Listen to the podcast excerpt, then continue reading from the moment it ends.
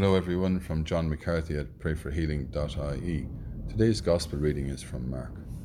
Jesus left Gennesaret and set out for the territory of Tyre. There, he went into a house and did not want anyone to know he was there.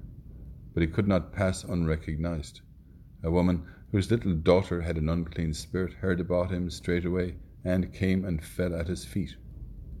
Now the woman was a pagan, by birth a Syrophoenician, and she begged him to cast the devil out of her daughter. And he said to her, The children should be fed first, because it is not fair to take the children's food and throw it to the house dogs. But she spoke up. Ah, yes, sir, she replied, but the house dogs under the table can eat the children's scraps. And he said to her, For saying this, you may go home happy. The devil has gone out of your daughter. So she went off to her home and found the child lying on the bed and the devil gone. Thank you, Lord, for the gift of life, and like the Syrophoenician woman, we will persevere. Like Abraham, we will bargain with you.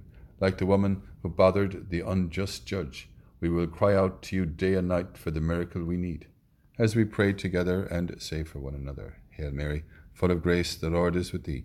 Blessed art thou among women, and blessed is the fruit of thy womb, Jesus. Holy Mary, Mother of God, pray for us sinners now and at the hour of our death.